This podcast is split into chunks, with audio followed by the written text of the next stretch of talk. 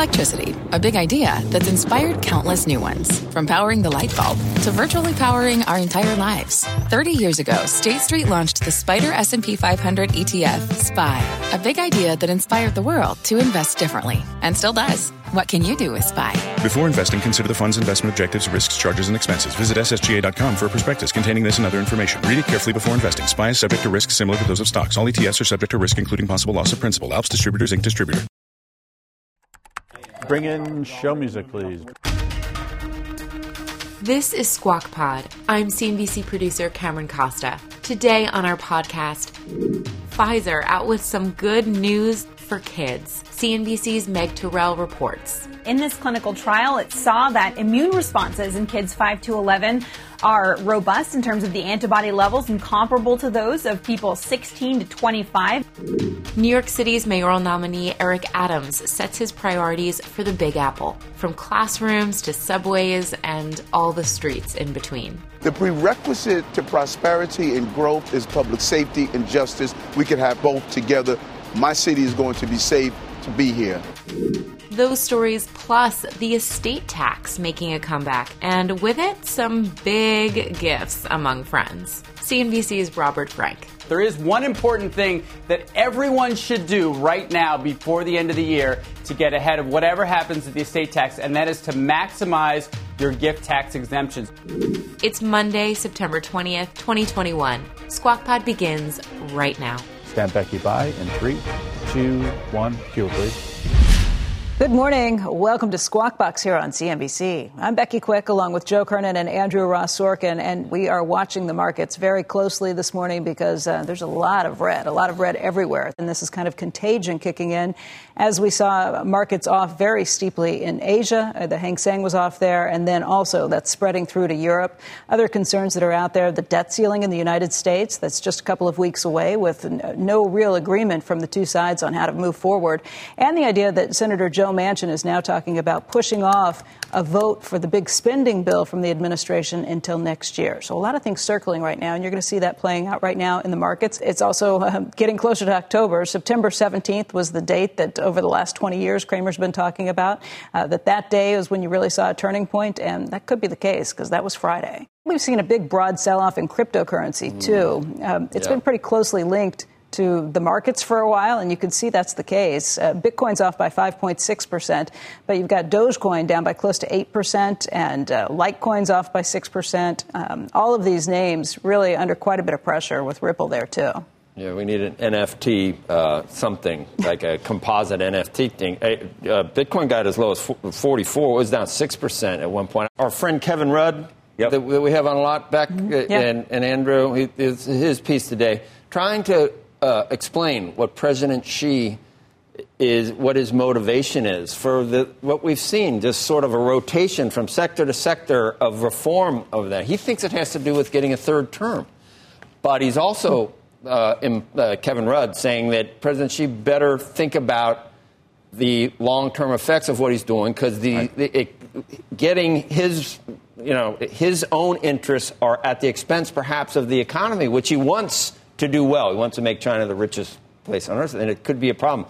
So I'm not saying that China is going to cause an Evergrande today, right. and, and uh, I'm not saying it's going to cause a bear market in global markets, Becky and, so and Andrew. this is all just a. But if it is, if there if there is a bear market, I have I can't believe no one thought about this. Here's here would be a symbol uh, for the bear market. oh boy a specific type of bear you're talking about. Well, just probably just got blacked in China. I just think you should sell it as an NFT. How That's... come no one thought about the, the next bear market could be China related? And he, he, gets very angry, and, and uh, I guess people think he has a, a re, sort of a resemblance to, to that great cartoon character, and he's very sensitive about it. We've been, we've been had some issues in the past, but if we need a bear market symbol, I think that may end up being what. There's your NFT. We're looking for what finally causes ape? some. How much would you pay for that?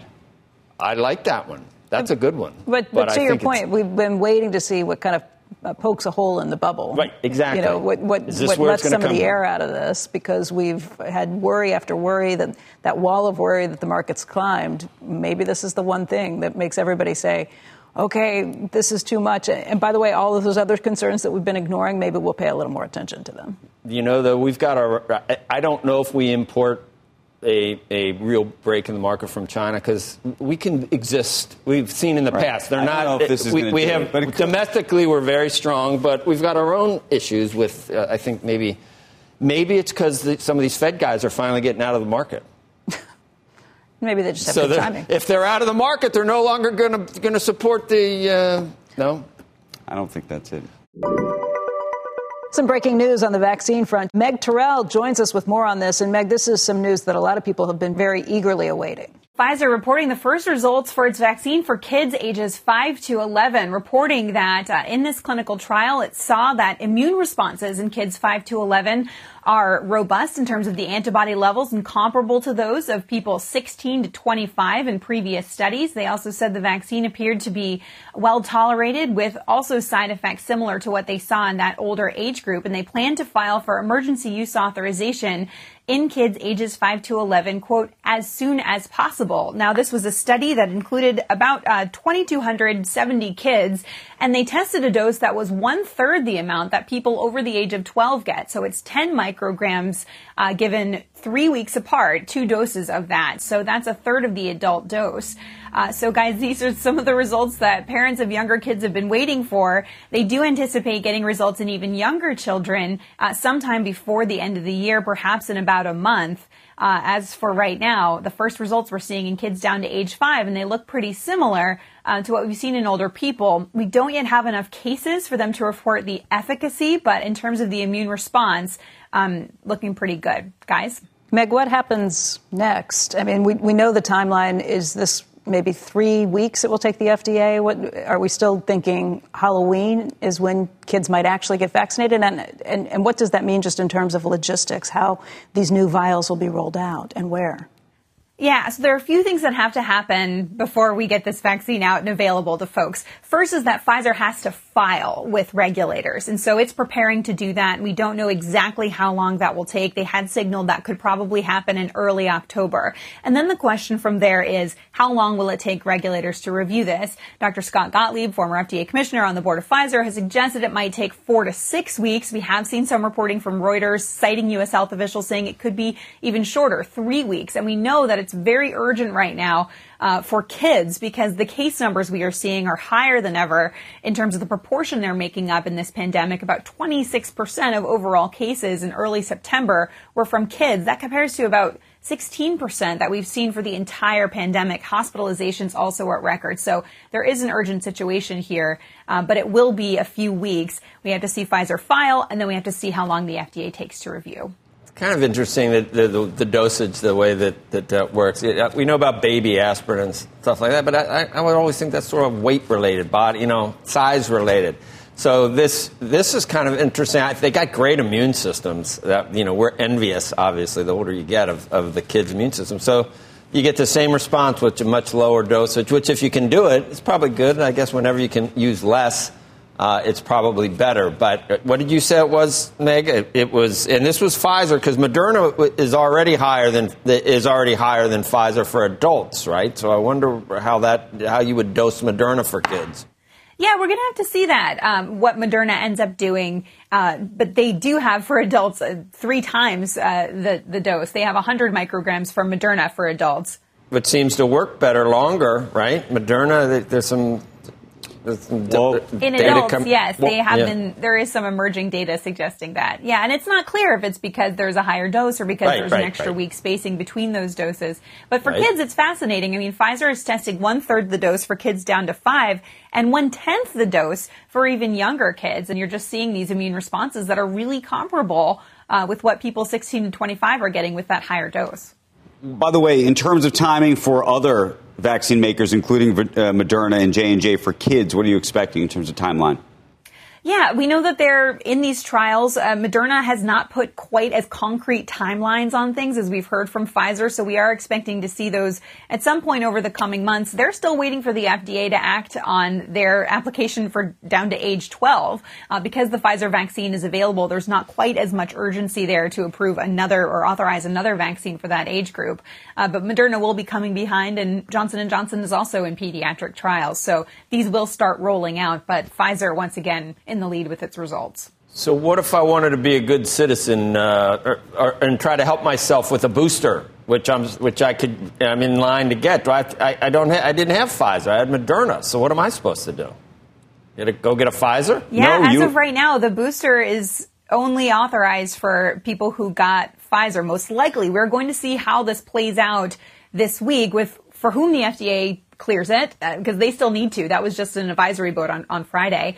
And then Wednesday and Thursday this week, CDC's advisors are going to meet to actually make those clinical recommendations. But right now, we've only seen the Pfizer booster get evaluated and there aren't data from the U.S. on mixing and matching vaccines. Yeah, and so most mix. likely the recommendation is going to be just for Pfizer folks. But the truth is, Moderna is doing so well. I thought maybe I don't need it. That you may not need it. Fewer yet. breakthrough cases, but they don't know if that's because most of the older people in this country got Pfizer because it was approved first. If that Earlier. skews the data, and got it earlier. After getting whittled down and weakened uh, for years, the estate tax makes a comeback in the latest House plan. Robert Frank joins us now with more. Robert, good morning. Good morning, Joe. Fewer than 2,000 people actually paid estate taxes in 2020, only raised about $16 billion in revenue. That's down 50% from a year ago. Now, the main reason is the exemption, which is now $11.7 million per person. That means estates worth less than that go untaxed. But it's also because the estate planning industry has found and created massive loopholes. The House now aiming to close those. The House plan would cut the exemption by more than half to $6 million. It also effectively ends what are called grantor trusts. These have become kind of this secret sauce for estate plans. They allow business owners to create a trust that they own and control, but is separate from the estate for tax purposes. The House plan would force new trusts to be part of the estate. Now, for the investors, the most important change to the estate tax proposed is the so called discount planning. Now, this allows investors to place a portfolio of stocks or financial assets into a partnership. They can then gift it out in pieces to family members. Each piece then gets discounted for tax purposes by up to a third because it is a non controlling stake. Now, the IRS, not surprisingly, has tried for years to challenge this the House plan would finally ban it. Now, the Tax Foundation saying all these changes together would raise an additional $65 billion over the first four years. Joe? The, uh, I was listening closely. The, second to die um, insurance, whole life insurance, that's, that's not affected here. That's not something that, that, that that's, seems like you're, you're sort of making an investment long term that just builds up a certain uh, uh, cash balance to help pay for estate taxes. So that, that's, that's not a loophole per se. That's just preparation, is it not? Right, but there are changes in this, and they're far too complicated to get, to get into. But there are changes in the House plan to the whole life insurance application to estate planning. And remember, this this is all sort of in lieu of the president's plan. The president wanted to get rid of the step up in basis and tax gains, tax appreciated gains upon death. The House did not include that. So because of that, and for revenue and sort of progressive politics reasons, they had to include something. So the president didn't really touch the estate tax. The House then had to beef it up, and that's why you know the insurance loophole, GRATs, all these trusts that have been sort of a key part of estate planning for years are now sort of under pressure. We'll see where the Senate comes out and whether any of this actually happens. You think that the Senate parliamentarian that made the decision about, uh, in this case, it had to do with immigration. Do you think that that has Democrats maybe raised an eyebrow that, that, that she's going to watch some other things that we try to slip in here and, and that, that they might not pass muster as well? Or do you think that this is the only thing that she would challenge? I, I don't know. I don't know how to handicap it. Is that, are you hearing scuttlebutt about that, Robert? No, I mean, that's a question for Eamon and our Washington folks. But what's interesting about these tax plan is that the president's plan the House plan, there are big differences there, not just in the corporate tax, but in the capital gains treatment, the estate tax. And on the Senate side, we haven't heard from the Senate. So, in addition to what Joe Manchin is sort of rumored to be saying now about putting all this off till next year, a lot in the air right now. Robert, um, for those out there who have constructed trusts like the ones you've described, does this undo them or does this prevent new ones from being created like that? asking for a friend, right? Yeah. No, it, it, it basically I can't laugh. You, you, it's a, it, that, that's a question you, Andrew, that everybody who even knows what this even what you're even talking about busted, is asking. Busted. hundred percent, hundred percent, Andrew. This is an important question. So you have basically until the end of the year to create these trusts. After that, it's the new trust that'll be effective. But there is one important thing that everyone should do right now before the end of the year to get ahead of whatever happens with the estate tax, and that is to maximize your gift tax exemption. So right now, you, you can give away up to $11.7 million to friends and family until the end of the year if this changes. So what everyone is telling smart clients is give the maximum, give up to $11.7 million if right. you're lucky enough to have okay, that kind of money. Asking for a friend. of Yeah, yeah. That, now, now the conversation's yeah. moved beyond, yeah. unfortunately. Yeah, all right. Yeah, I'll do that. I'm going to do that. Thank you. I'm going to do that today with that 11.7. I'm doing that. I'm going to call my guy right now. Andrew? No, mine. I'm yeah, giving exactly. you guys all checks. My, yeah, right. Um, mine, I have a second to die, but I, you know, I'm not doing loopholes. I'm doing just totally like normal stuff. Yeah, you know what I'm like saying? I mean, that's that's, that's what you're calling it. okay. Question. No, second to die is just. That's I, Robert. That's just preparing, right? Just right, preparation. Robert. That's like not finagling. All right. Thank you. Crickets. Becky's just burst out laughing. I, I, know, and I wasn't paying attention. I originally thought that Robert burst out laughing because I couldn't, I couldn't see, but now I, I understand what's happening here. Coming up on Squawk Pod, NYC mayoral nominee Eric Adams on crime, business, and of course, taxes. We're dysfunctional as a city. We create our crises, and those tax dollars are being wasted. I say, let's make sure we get our house in order through our agencies, and then let's talk about how much money we need to run this city. We'll be right back. What's on the horizon for financial markets?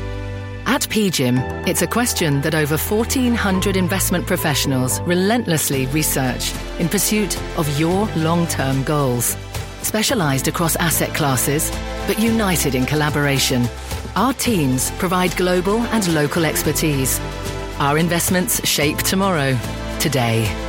Pursue your tomorrow with PGIM, a leading global asset manager. This podcast is supported by FedEx. Dear small and medium businesses, no one wants happy customers more than you do. That's why FedEx offers you picture proof of delivery, packageless and paperless returns, as well as weekend home delivery to 98% of the U.S. on Saturday and 50% on Sunday. See the FedEx service guide for delivery information. FedEx Ground service is also faster to more locations than UPS Ground. See what FedEx can do for your business. Absolutely, positively FedEx.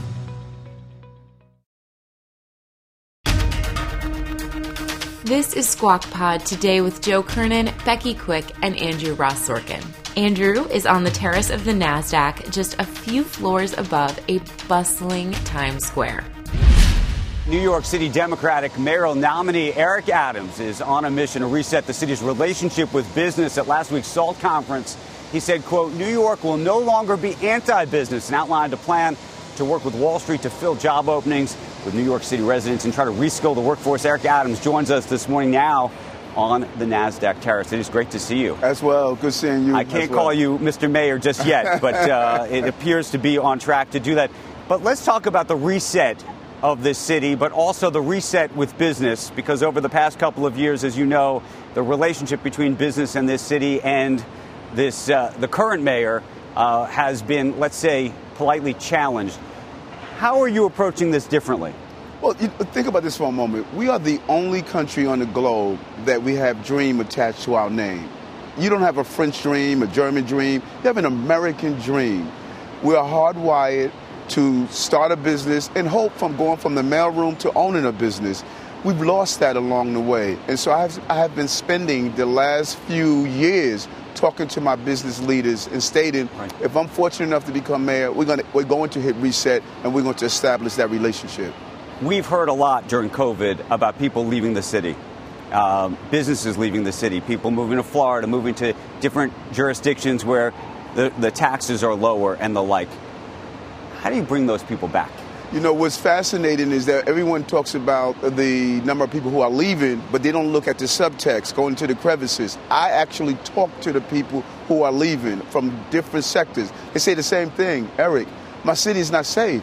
I'm paying my taxes, but I'm get, I'm receiving a dysfunctional product. Right. The prerequisite to prosperity and growth is public safety and justice. We can have them both together.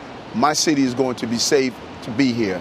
Let's talk about that safety issue, though, because there has been lots of questions about how you balance these issues of safety and justice and all of these types of things at the same time that you're trying to balance, trying to bring business back. Right, and and what happened? We often go to one extreme or the other. Either we tell our police officers to fall back, don't do your job, or you go heavy-handed. Right. No, Uh, just as I'm doing reset with businesses, I'm doing reset with my police department. I'm telling them this is a new day. The bad guys are watching the good guys squabble with each other. I'm going to have the backs of my officers, but at the same time, I'm telling those who are in my department, policing is a noble profession. If you can't keep up with that nobility, you're not going to be in my department. How much is it a, a difference between leadership in the policing space right now and some of the laws that have changed over the past two and three years that have changed the incentive s- system and structure of policing? A great question. Great. We have to look, you know, we've, we've never looked at the ecosystem of public safety in our country, not only New York. We have to look at that ecosystem.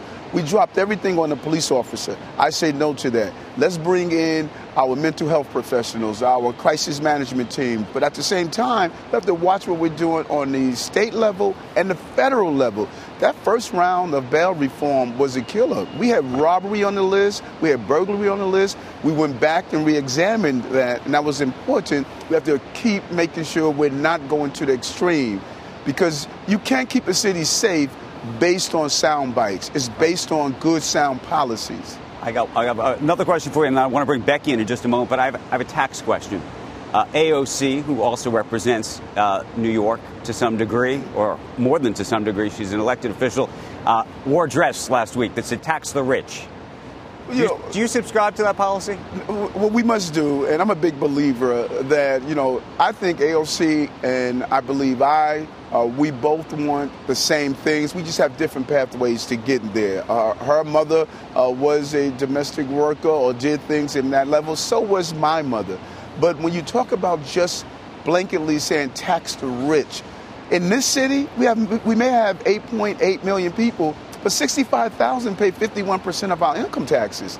And if you say to those 65,000 to leave, then we're not going to have the firefighter, the teacher, all of those basic things. No, let's find a way to use the tax dollars. We're wasting tax dollars. We're dysfunctional as a city. We create our crises, and those tax dollars are being wasted. I say, let's make sure we get our house in order through our agencies, and then let's talk about how much money we need to run this city. We have a $98 billion budget.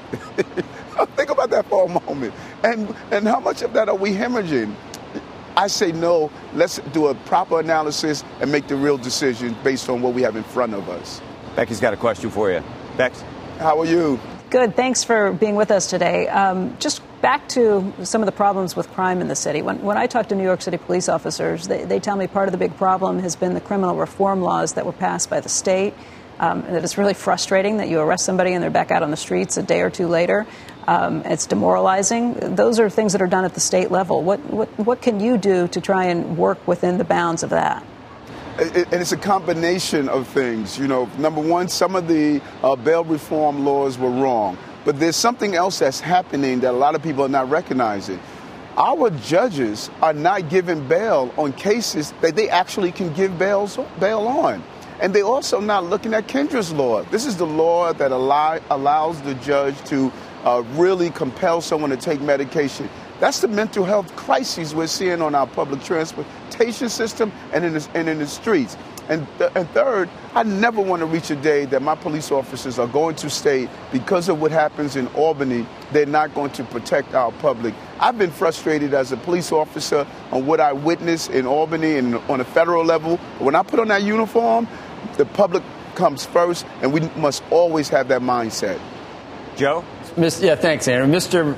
Mayor nominee, I, yeah, I'm trying to figure that out too. Uh, what about uh, captain? I don't know. Do, you, do, you, do you, anyone call you captain anymore? Anyway, Mr. Merrill nominee, uh, uh Adams, I, I want to ask you about how we approach uh, the schools, the public schools, the charter schools, the private schools. I, know you've seen the progress that, that Harlem Children's Zone uh, has made, and I'm not sure that the last the current administration, I guess, I'm already last. I'm trying, I'm trying to hurry things up, but I, I don't think that, that the charter schools really felt like they had their day in the sun for a while now. How will you approach the whole issue? It's so important, obviously, to, to our kids in, in uh, New York City.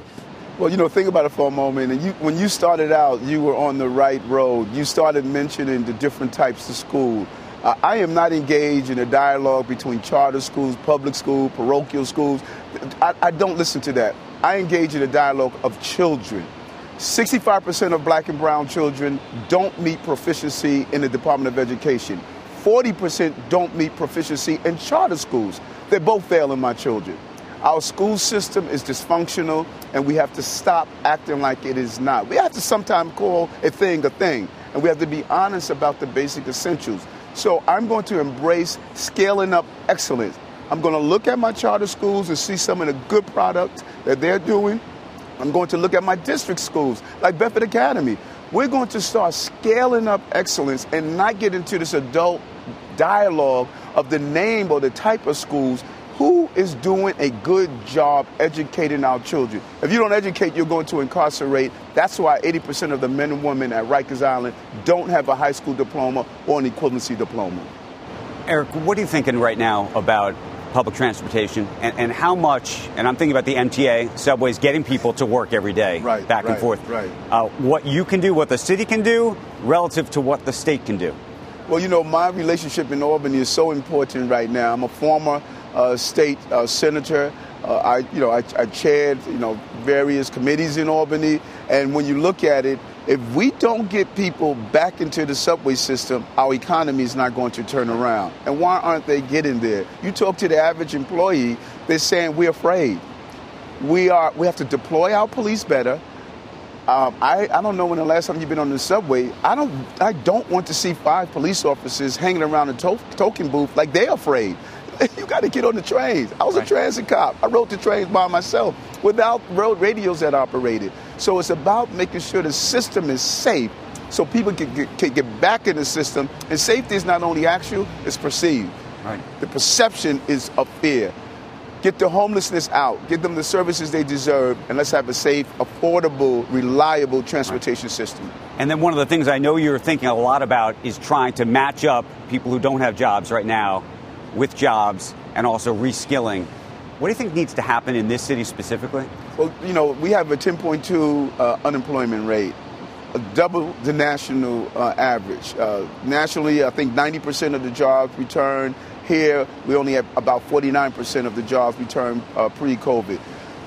The real problem is those who are seeking jobs are not connected to those who are looking for employees. We should have a central platform, one application for any job seeker in the city, matched to a central database of all the jobs that are available. Then we can match them up, and at the same time, we can see where we're having skills uh, issues. We don't have an employment issue in the city, we have a skill issue, and we have to scale up the skills.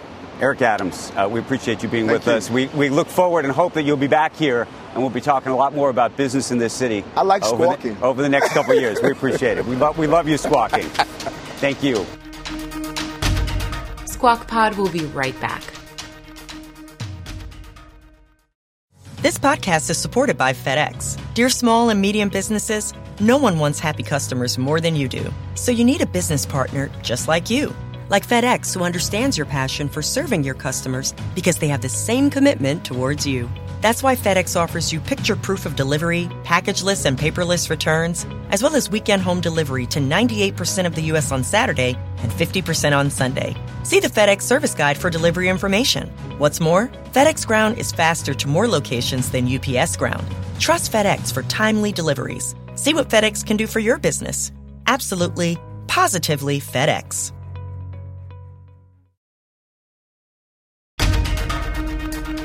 That's the show for today. Thank you so much for listening. Squawk Box is hosted by Joe Kernan, Becky Quick, and Andrew Ross Sorkin weekday mornings on CNBC at 6 a.m. Eastern. To get the smartest takes and analysis from our TV show right into your ears, listen and follow Squawk Pod wherever you get your podcasts. We'll meet you back here tomorrow. We are clear. Thanks, guys.